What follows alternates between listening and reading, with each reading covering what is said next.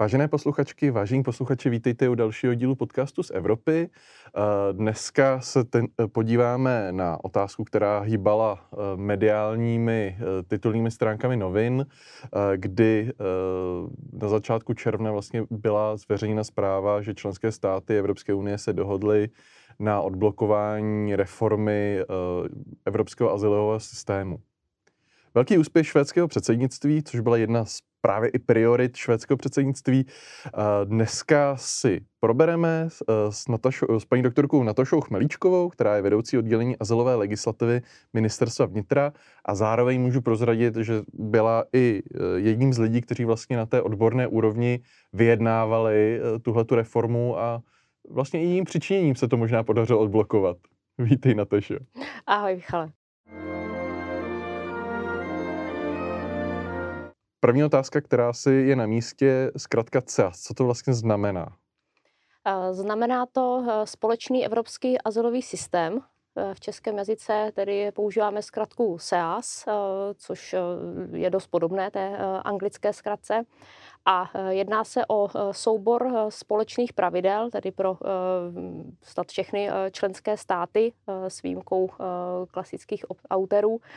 A ta společná pravidla se týkají vlastně celého azylového systému. To znamená, jedná se o pravidla jak pro samotné azylové řízení, tedy takový evropský azylový správní řád, tak jsou to pravidla vlastně hmotně právní, kdo a za jakých podmínek má nárok na udělení mezinárodní ochrany.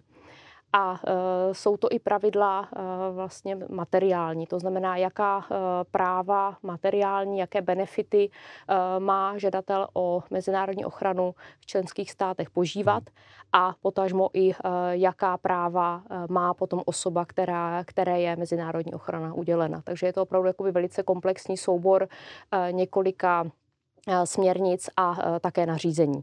Ta nejdůležitější nařízení jsou tedy dublinské nařízení, které vlastně předchází vůbec tomu spuštění ostatních pravidel, protože nejprve je nutné určit, který stát meritorně žádost o azyl posoudí a druhé nařízení vlastně pomáhá tomu prvnímu s tím, že zřídilo databázi otisku prstů žadatelů o azyl, aby se právě snáze poznalo, kudy žadatel do Evropské unie přišel. Mm-hmm.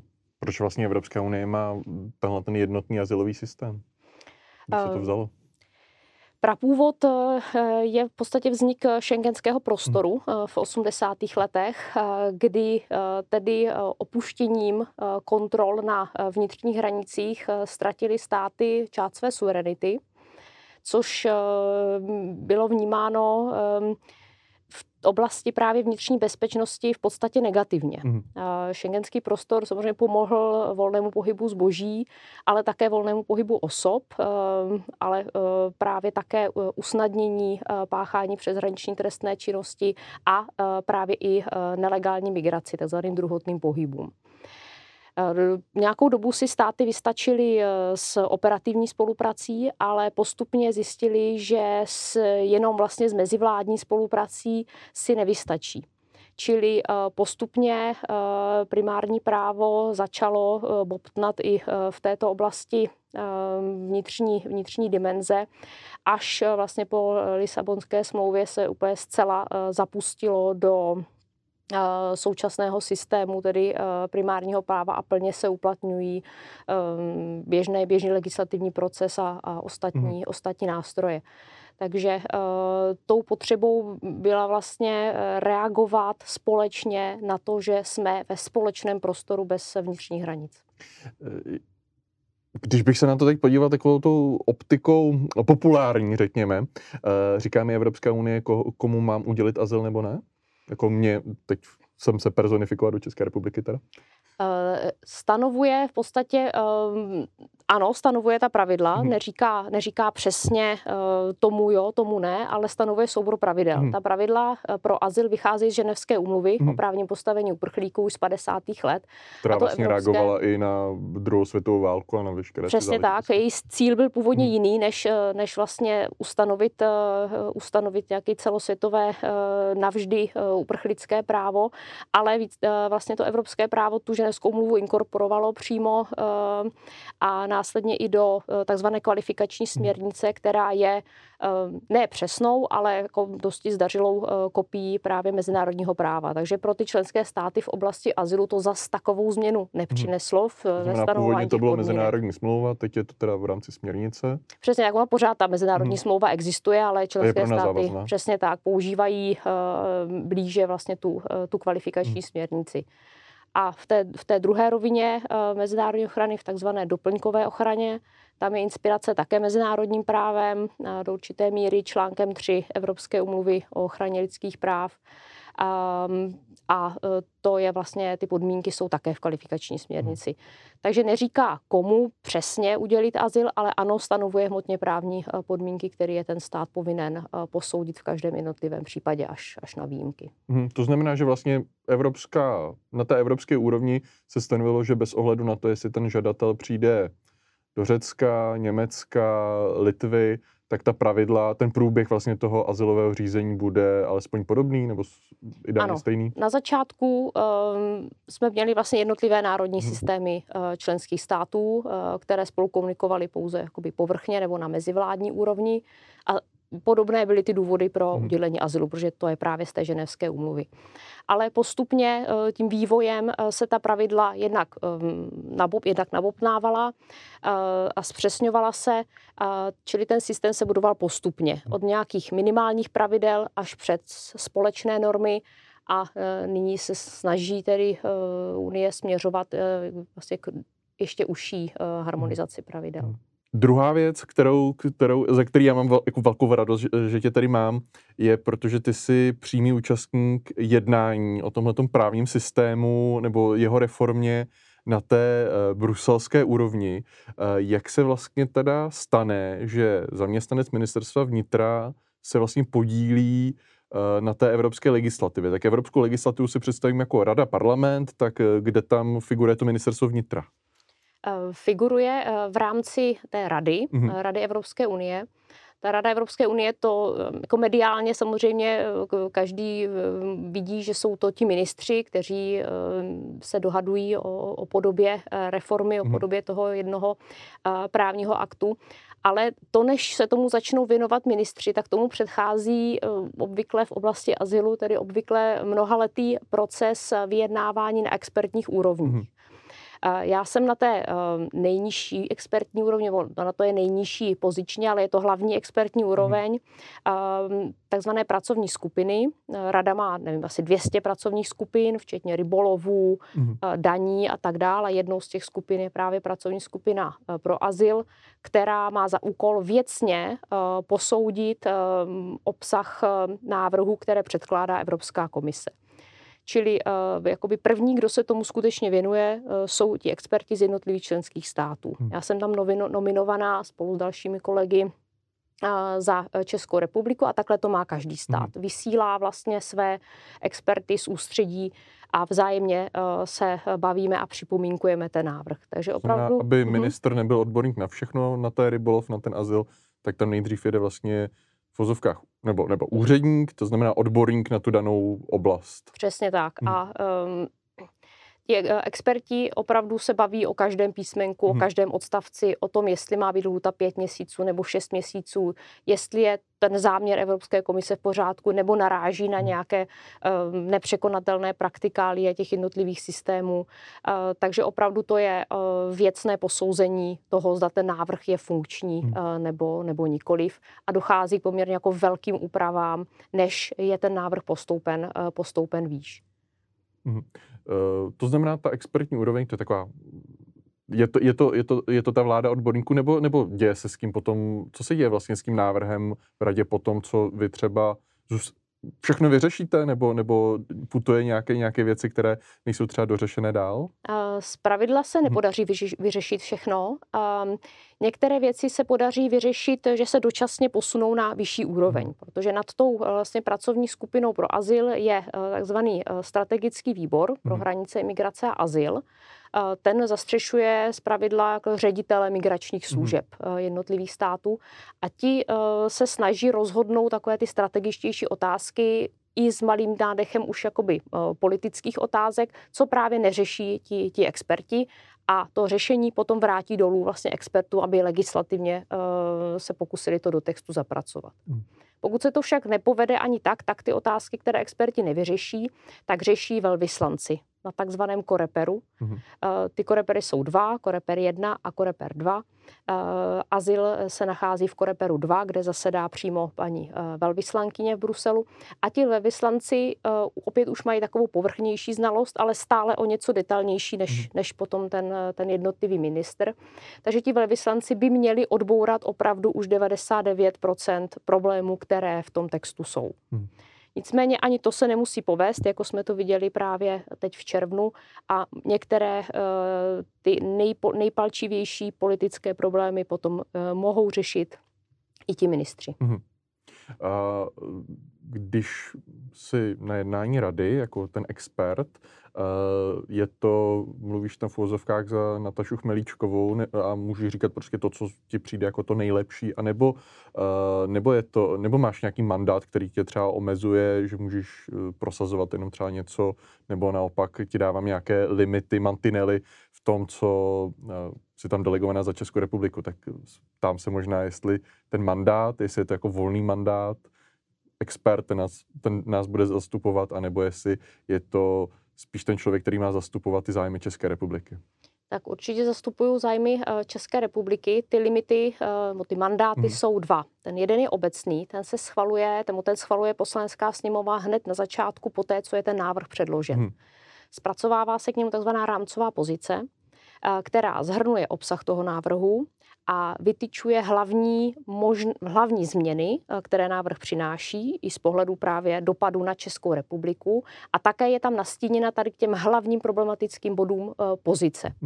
Je to rámcová pozice, protože ten návrh, jak už jsem říkala, v průběhu prochází jako velkým kolotočem, ale obvykle právě ty hlavní věci, které jsou vyjmenovány v té rámcové pozici, jsou ty klíčové, které si musíme hlídat. A pokud by mělo dojít k překročení toho mandátu, tak zase je potřeba pracovat s Poslaneckou sněmovnou. Takže to je ten hlavní mandát, který aby nějakým způsobem upravila mandát. Případně přesně tak. Takže to je ten hlavní mandát, to je v těch obecných věcech, to jsou třeba ne kvótám. Jo, to jsou takové ty větší věci. Já tady jenom do toho skočím, protože už několikrát tady padla Poslanecká sněmovna. My si asi představíme Poslaneckou sněmovnu spíš v tom vnitrostátním legislativním procesu. Jakým způsobem vlastně Poslanecká sněmovna vstupuje do toho evropského legislativního procesu, to znamená, když ten návrh komise vlastně předloží radě a parlamentu, jak se tam dostane sněmovna? V té české praxi se tam dostává právě skrze tu rámcovou pozici. Čili vlastně o každém legislativním návrhu, ale i o takových těch větších doporučeních Evropské komise nebo jiných typech dokumentů, co si ta sněmovna i případně vyžádá, tak je zpracována rámcová pozice, a nebo přímo jednání třeba bezpečnostního výboru, zahraničního výboru nebo podvýboru pro migraci, tak si může zvolit nějaké téma, které třeba chce blíže vysvětlit. A pak tam zástupci ministerstva vnitra právě jdou a poslancům vysvětlí, co je v rámcové pozici nebo co je v tomhletom dokumentu, co se zrovna teďka děje v migraci. Takže díky existenci výboru nebo podvýboru pro migraci by ta sněmovna, ty její zástupci, kteří sedí ve výboru a jsou tedy odpovědní potom reportovat ostatním poslancům, tak by měli mít jakoby aktuální přehled, nebo mají možnost mít aktuální přehled. Dalo by se to přirovnat tomu, že Poslanecká sněmovna vlastně hlasuje i o evropské legislativě? Minimálně teda jako z toho národního pohledu a toho mandátu. Tak ta rámcová pozice je poměrně silný nástroj, který je dost stěžejní pro tu finální pozici České republiky. Takže nejde říct v právním smyslu, že by hlasovala, ale určitě je to velice silný vlastně politický mandát a schválená rámcová pozice. Takže to byl ten první mandát, kterým jsem omezená. Co můžu říkat na pracovní skupině. A tím druhým mandátem je instrukce. Vlastně na každou pracovní skupinu je potřeba napsat instrukci, protože my víme, co se tam bude projednávat, třeba jaké články je potřeba popsat, budou se projednávat tyhle články, je v nich to a to, a pozice je taková a taková. Ta instrukce nemusí být dlouhá, ale je potřeba vlastně vždycky vedení odboru. Přesně tak, je to dokument, který reaguje na program, vlastně oznámený program jednání, vedení odboru schválí a potom já postupuju podle té instrukce.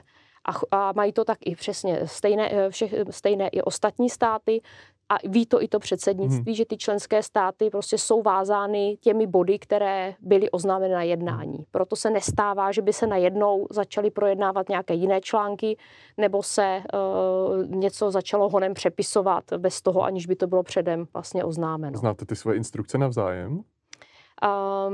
Do detailu ne, ale víme vlastně celkové naladění toho, kterého státu. Takže víme, v jakém táboře zhruba je na jaký článek. Tak to asi dává i výhodu, když člověk jako ví, co ten partner v tom dialogu asi chce, tak... To je zcela zásadní během předsednictví, kdy to předsednictví, to jsme si zkusili v minulém půlroce, tam je zcela zásadní vědět, kdo si co myslí a v jakém je táboře. A je potřeba opravdu číst všechny vlastně pozice, co členské státy pošlou po jednání, že obvykle pak posílají ještě nějaké připomínky. A opravdu si musíte dělat ty tábory, abyste věděli, jestli tu změnu vlastně jako předsednictví v textu můžete udělat, koho si nahněváte, když ji uděláte a koho naopak potěšíte, jak velké ty skupiny jsou. Takže je to opravdu jakoby velice delikátní práce orientovat se v pozicích k jednotlivým tématům. Máte někde jako na ministerstvu velkou tabuli, kde se přesouváte státy podle toho, jak zrovna je to naladění? No během předsednictví jsme v podstatě něco takového měli, se dá říct. A měli to i Švédové, přiznali se sami, že prostě skončili v jednom momentě, že to bylo 50-50 opravdu. Takže napsali, no tak je to 50-50, my se musíme rozhodnout po tom, co uděláme. Dobře, takže máme instrukci, máme mandát a to, když se stane, že prostě ta diskuze se vyvíjí nějakým způsobem, můžete třeba říct, že prostě na tohle nemáte mandát, jako s kýmhletím souhlasit, nebo? Tak na té expertní úrovni se to nestává, protože všichni to ví, že ten expert ten mandát nemá. Pokud jsou to nějaké opravdu velice technické věci a nevydrží ta naše odpověď, tak se cítím dostatečně věcně kompetentní na to, abych nějakou jakoby menší věc dokázala obhájit nebo tu pozici prezentovat i bez té instrukce. Ale pokud je to... v rámci té rámcové... Přesně tak. Většinou ta expertní úroveň nejde až tak na kraj, aby se musela dotknout té samé hranice rámcové pozice. To právě dělají až ti velvyslanci nebo až ti ministři. To znamená, jestli lhůta na odvolání bude 6 nebo 7 dní, ale ne jestli kvóty nebo nekvóty. Přesně tak, přesně tak. Super. A teď se teda dostáváme, já moc děkuji za to, že jsme si teď mohli jako projít vlastně, jak funguje rada, protože pro spoustu lidí skutečně rada jsou ty ministři. A teď teda moje otázka je, co na začátku června teda ti ministři odsouhlasili vlastně? Proč vlastně tady byla potřeba reformy evropského azylového systému? Nějaký tady už byl, tak co bylo na něm špatně? Ten systém byl poměrně, nechci říct děravý, ale byl ještě pořád dost obecný. I když to byla už druhá fáze vlastně budování systému, už jsme neměli jenom ty minimální normy, měli jsme už společné normy, ale stále ta úprava byla taková povrchní. Plná nejednoznačností, nedotažeností, neregulací určitých kroků, že sice směrnice označovala nějaký krok, ale vlastně neříkala, co znamená, například registrace azylové žádosti. Takže vlastně už od roku 2016 v reakci na migrační krizi 2015, ale i na nějaké dlouhodobější plány Evropské komise směrem k užší harmonizaci, probíhala právě vyjednávání o několika předpisech. Jo, ta Rada Evropské unie, ti ministři v červnu se věnovali dvěma s těmto návrhům, ale mimo to existuje ještě další celá řada ostatních návrhů, které jsou jakoby v různé fázi úspěchu. A co ti ministři tedy schválili? Oni schválili u 2 návrhů nařízení takzvaný obecný přístup. To znamená, že Rada, členské státy nějak vidí tyhle ty 2 právní texty. Tohle je za nás ideál, za nás jako za členské státy, za ta ministerstva. Tohle je ideální stav, nebo skoro ideální stav toho, jak bychom chtěli, aby ty předpisy vypadaly. Takhle jsme se prostě my, Rada, členské státy dohodli. A to je znamení pro Evropský parlament, který je vlastně povinně ve spolurozhodování s Radou. To znamená, aby ty předpisy mohly začít platit, tak nestačí razítko Rady Evropské unie, ale je potřeba ještě druhé razítko Evropského parlamentu. A schválení vlastně pozice Rady znamená, že začnou oficiální tzv. Trialogy s Evropským parlamentem. kde zase budou probíhat ještě těžké boje, zase o ty jednotlivá slovíčka, klidně o to celkové nastavení, i třeba o ty klíčové body z rámcové pozice, jako jsou ty kvóty. A lze očekávat, že ta jednání tedy budou náročná, ale měla by skončit, dejme tomu, do března příštího roku, protože pak v červnu jsou volby. To znamená, teď teda v červnu velké titulky, ale neznamená to, že teda tady máme nějaké nové směrnice, nařízení, ale znamená to, že teda členské státy se dohodly na tom, jak se dohodnou. Že se chtějí dohodnout už s Evropským parlamentem. Že se dohodli mezi sebou a teď se chtějí dohodnout finálně i s Evropským parlamentem, aby ty návrhy mohly vstoupit v platnost. Takže ještě nic vlastně neplatí, není účinné. Teprve je to další krok vlastně v tom legislativním procesu. A ten, jsi zmiňovala trialog. Co to je pro naše posluchače, kteří třeba se s tím termínem ještě nesetkali? Tak, trialog je vlastně proces jednání s Evropským parlamentem, kterého se už podle toho názvu účastní 3 strany. Právě zástupci Rady Evropské unie, to vede předsednictví, zástupci právě Evropského parlamentu a takový dohlížitel Evropská komise. Která ten návrh vlastně předložila. Přesně tak, to je původně. Ono už většinou z toho návrhu, aspoň v azylu, moc nezbyde, ale stále je to prostě její návrh, původně komise. A ona si taky hlídá nějaké svoje klíčové body. Může se třeba stát, že by komise řekla, všechno hezký, na čem jste se dohodli, ale jako tohle není směr, který my bychom se chtěli vydávat a bereme ten návrh zpátky? Teoreticky to možné je, si myslím, ale jsem přesvědčena o tom, že se to nestane, protože i Evropská komise vlastně chce, aby se státy a parlament dohodly, takže jsem přesvědčena, že udělá všechno pro to, aby vlastně ty 2 strany, jak parlament, tak radu, co nejvíce zblížila a opravdu se na tom textu dohodly. To bude teď její úloha. A jak se třeba určí, kdo, nebo za členské státy tam bude, nebo za radu tam bude předsednictví, za Evropskou komisi tam bude, předpokládám si, příslušný eurokomisař a jeho sekretariát.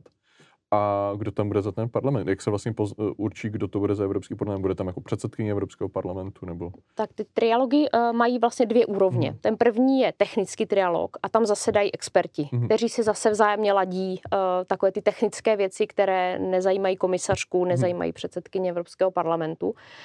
Tam jsou, to je ta expertní úroveň. Znamená někdo z toho generálního ředitelství?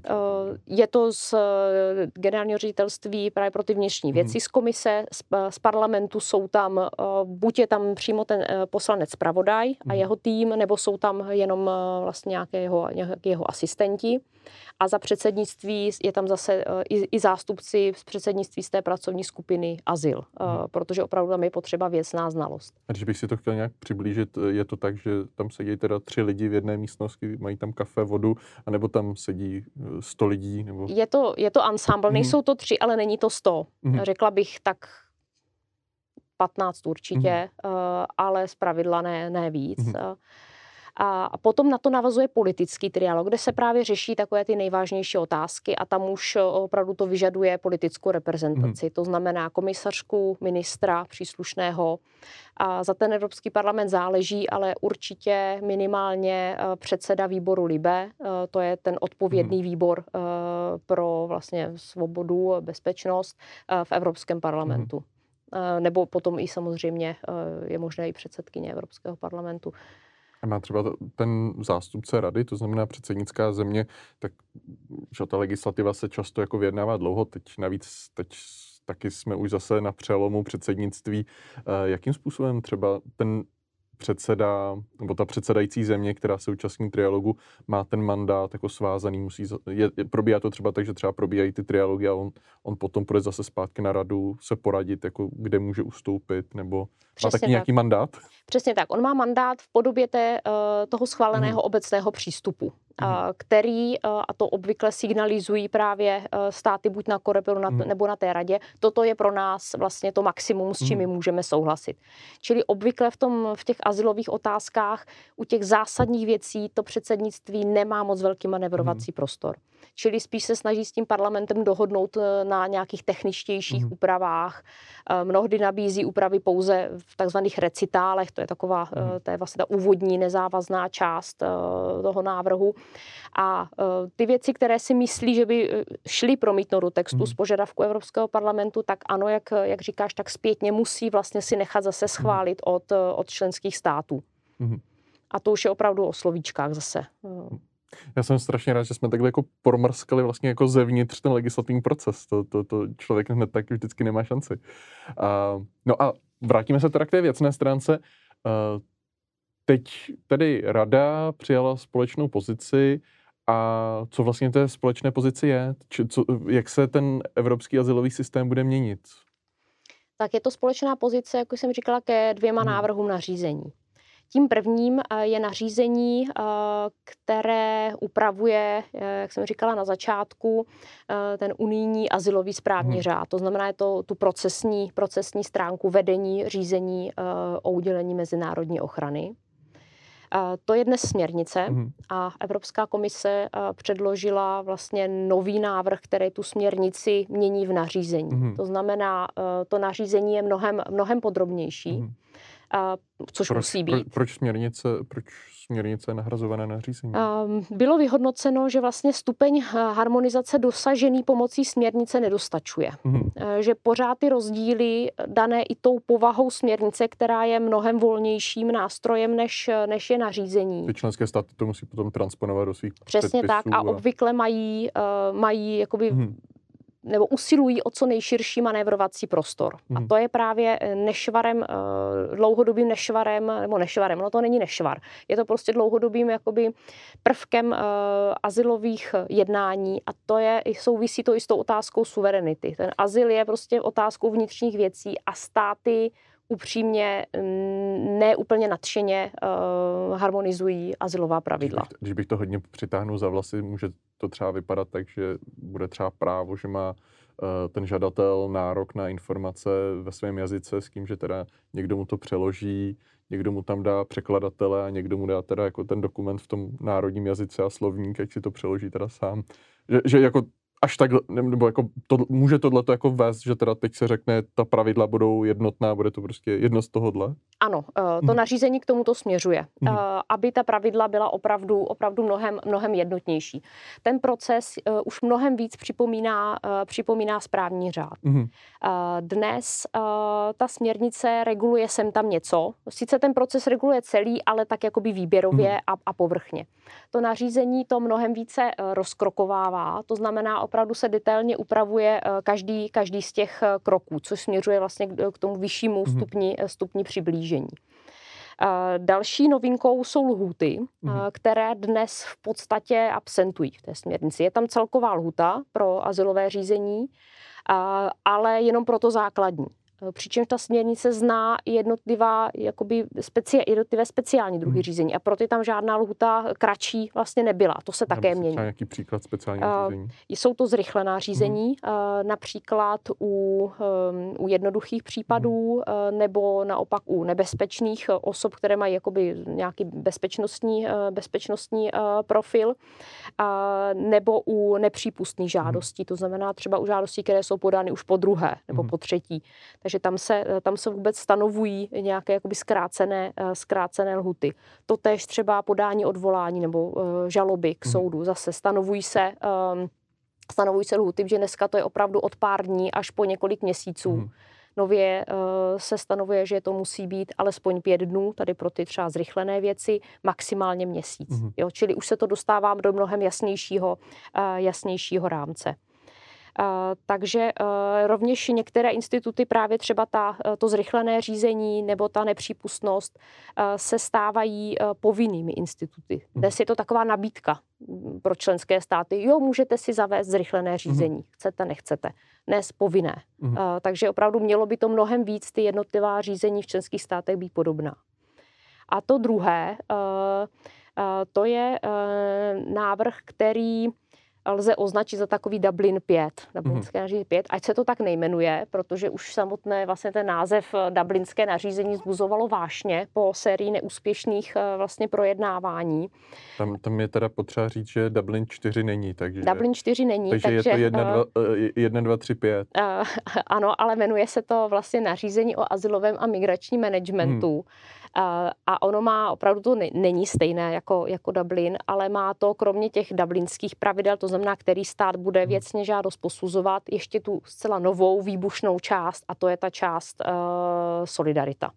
To znamená kvóty. Přesně tak. Tady ta část, to byla tím kritickým jablkem, nebo jablkem sváru během vyjednávání, a v tom druhém nařízení, v tom správním řádu, bylo tady tím hlavním jablkem sváru řízení na hranicích azylové. Takže to byly ty vlastně dva problémy, kvůli kterým ta nařízení dlouho stála v radě, dlouho se státy nemohly dohodnout. A ty debaty odšpuntovalo až francouzské předsednictví, my jsme na ně navázali, odšpuntovali jsme další část a Švédům se to teďka vlastně podařilo dotáhnout ten zbytek, co se nepodařil. Jsme asi byli v dost takovým zvláštním postavení vzhledem k té české pozici dlouhodobě ve vztahu k té reformě dublinského systému, když najednou teda za nás se to mělo posunout.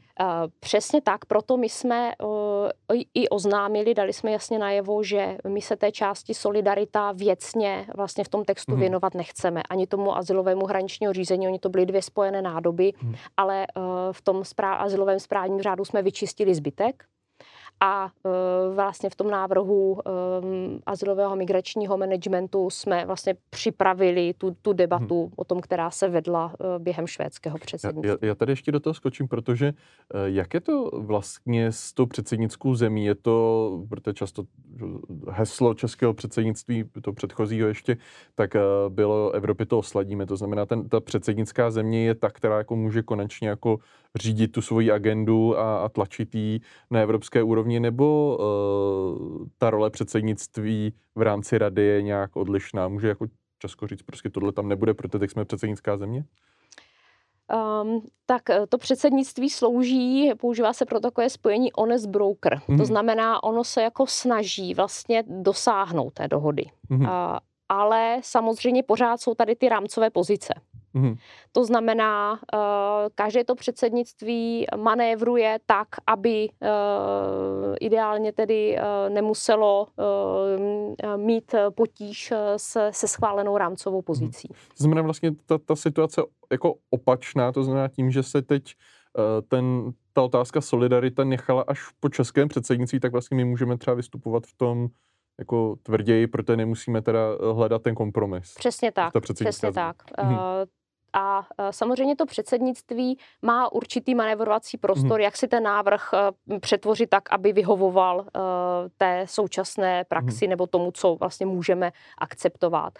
Ale samozřejmě máte tady dalších 26 států a vy si nemůžete jen tak změnit ten návrh, jak vyhovuje jenom vám, protože co na to řeknou ty ostatní státy.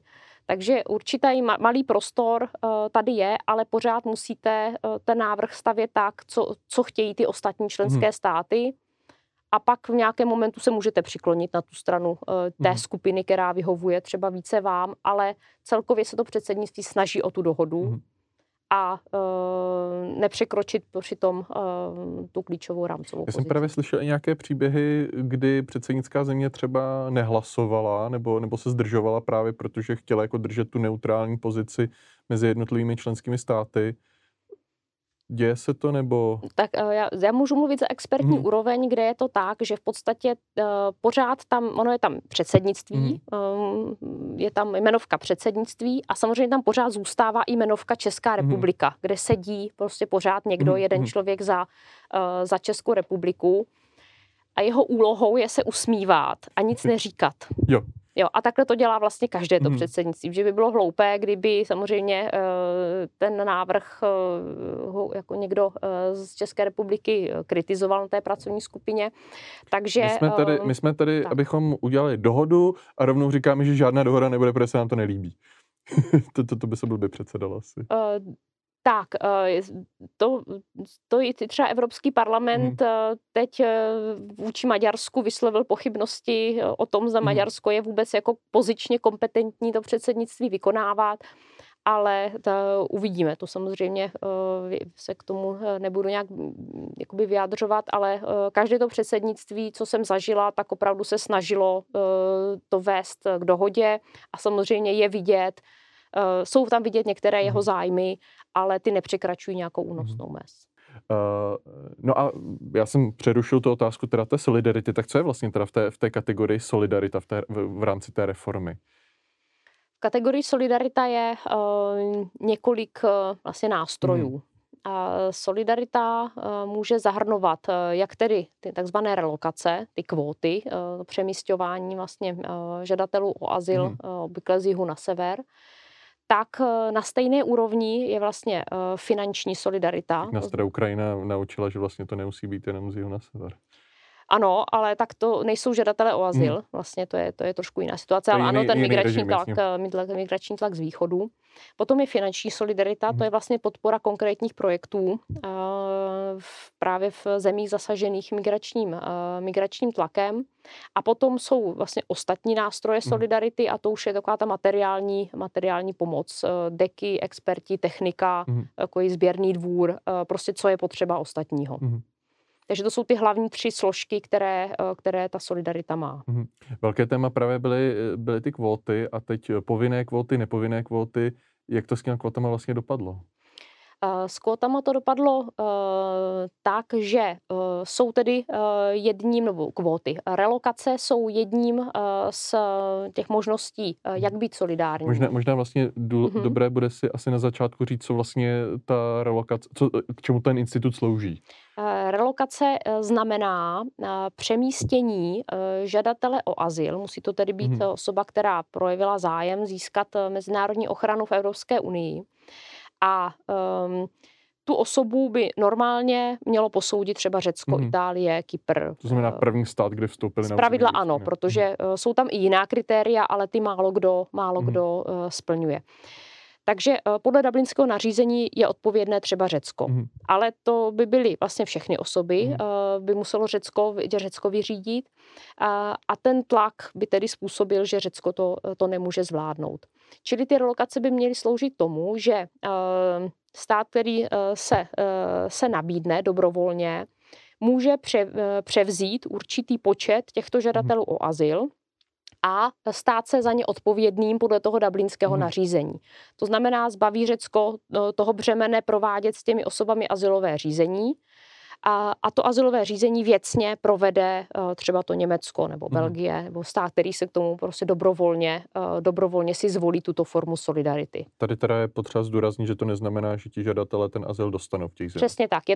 Je to vlastně převzetí za účelem posouzení azylové žádosti.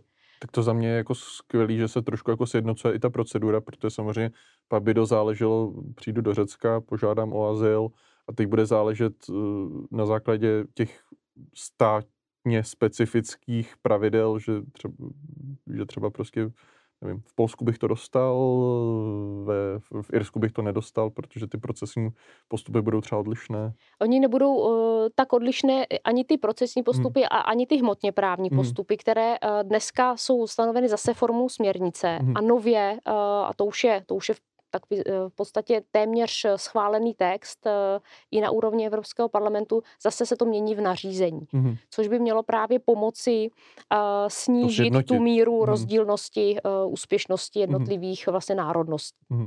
Super. A teď teda, když se podíváme, jednak teda já si můžu vzít ty žadatele o azyl, vyřeším to, můžu poskytnout teda ty deky, policisty, celinky asi ne.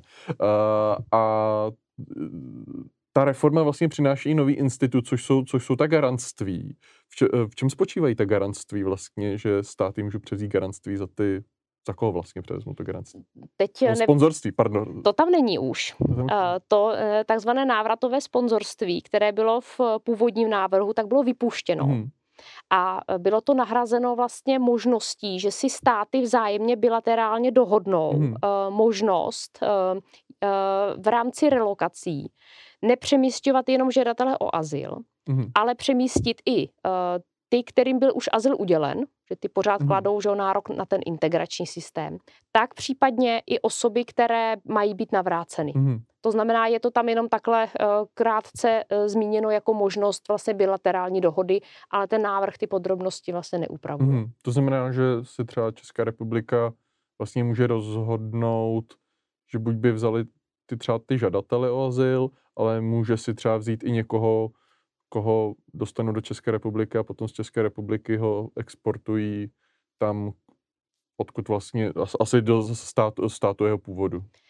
Teoreticky ano, Česká republika si to zřejmě nezvolí, tuto možnost, ale... Nepůjdeme přes ty daky asi. A peníze. Ale pokud teda teoreticky budeme mluvit, by si to zvolila, tak ano, můžeme si převzít osoby za účelem návratu. Je to tam z toho důvodu, že... díky prostě historickým, politickým, obchodním vazbám některé státy mají lepší vztahy s jinými právě těmi třetími zeměmi. Takže úspěšnost návratu jednotlivých národností je různá v různých státech. Takže na téhle logice je to založeno. Dá se to asi vztáhnout na to, že jsou to třeba země, které mají nějakou koloniální tradici, takže dá se to tak říct, nebo nějakou jakoby historickou minulost, nebo obchodní vztahy výborné, takže je to tady z toho důvodu. Tak Česko by mohlo mít třeba dohodu s Togo. To právě ne, ale nevím, příkladem třeba Gruzie, dříve Ukrajina, ale to je jenom jakoby opravdu hypotetický příklad. Super. A co se teď teda tyhle ty právní předpisy půjdou do trialogu a v jakém horizontu můžeme očekávat, že by třeba mohli začít platit?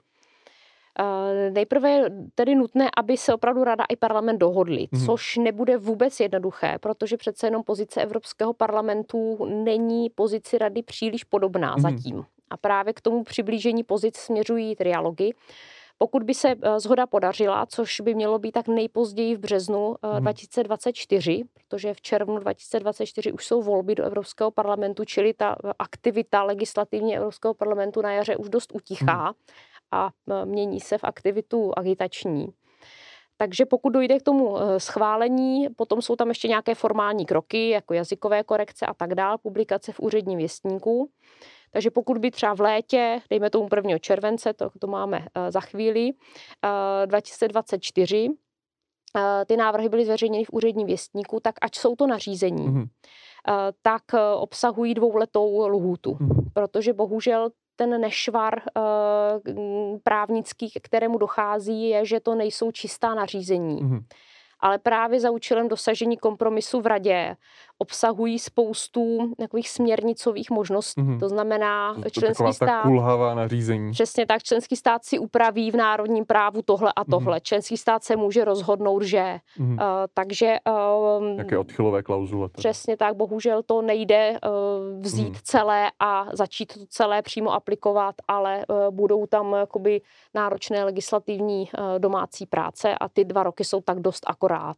A navíc to nejsou jenom tyhle 2 předpisy, ale ještě dalších několik. Navíc i ty členské státy budou muset asi upravit svůj právní řád, zejména ty azylové zákony. Přesně tak. Aby to do toho buď smazali, zrušit, přesně tak, anebo doplnit právě ty možnosti, které to nově bude dávat a budou povinně teda si to, nebo budou muset být adaptovány. A kdyby se náhodou teda nestihlo dohodnout a proběhly by volby do Evropského parlamentu, je to jako v České republice, kdy se sněmovnou padají veškeré projednávané návrhy zákonů, anebo parlament se k tomu může nějakým způsobem vrátit, samozřejmě teda v obměněném složení? Parlament se může k tomu vrátit, ono se to vlastně stalo, protože ty návrhy se projednávají tak dlouho, že už k výměně parlamentu došlo. Ale jsou to tak citlivé návrhy, že ten návrat bych řekla, by byl možný pouze jako v určitých částech, protože s tím parlamentem se opravdu budou řešit ty největší problémy a ten nový by si to asi nechtěl nechat ujít. To je asi pochopitelné, člověk je zvolený, aby... Že ten parlament má možnost, jak buď začít od začátku, nebo naskočit do toho rozjetého vlaku, tady ten současný udělal takový něco tak jakoby napůl, no. Že ta projednávání ještě nebyla ani tak v pokročilé fázi, aby to něco znamenalo. No tak to je dlouhý legislativní proces. Bohužel ano. Super, moc děkuji, že jsi přišla a uvidíme, jak to teda s evropským azylovým systémem dopadne, snad dobře. Tak jo, děkuji za pozvání. Cink, cink, cink, dostali jste se na konec epizody a moc děkujeme za to, že jste nás poslouchali až do konce. Určitě nám dejte like, určitě nás odebírejte a budeme se na vás těšit při příštím díle. A pokud se vám díl líbil, pošlete nám zpětnou vazbu, pošlete nám to na e-mail zevropy@perfecuni.cz, pošlete to svým známým, hoďte si to do storíčka na Instagramu, cokoliv, budeme za to moc rádi, ať se to dostane co k největšímu množství lidí, které by to mohlo zajímat. Děkujeme, mějte se hezky.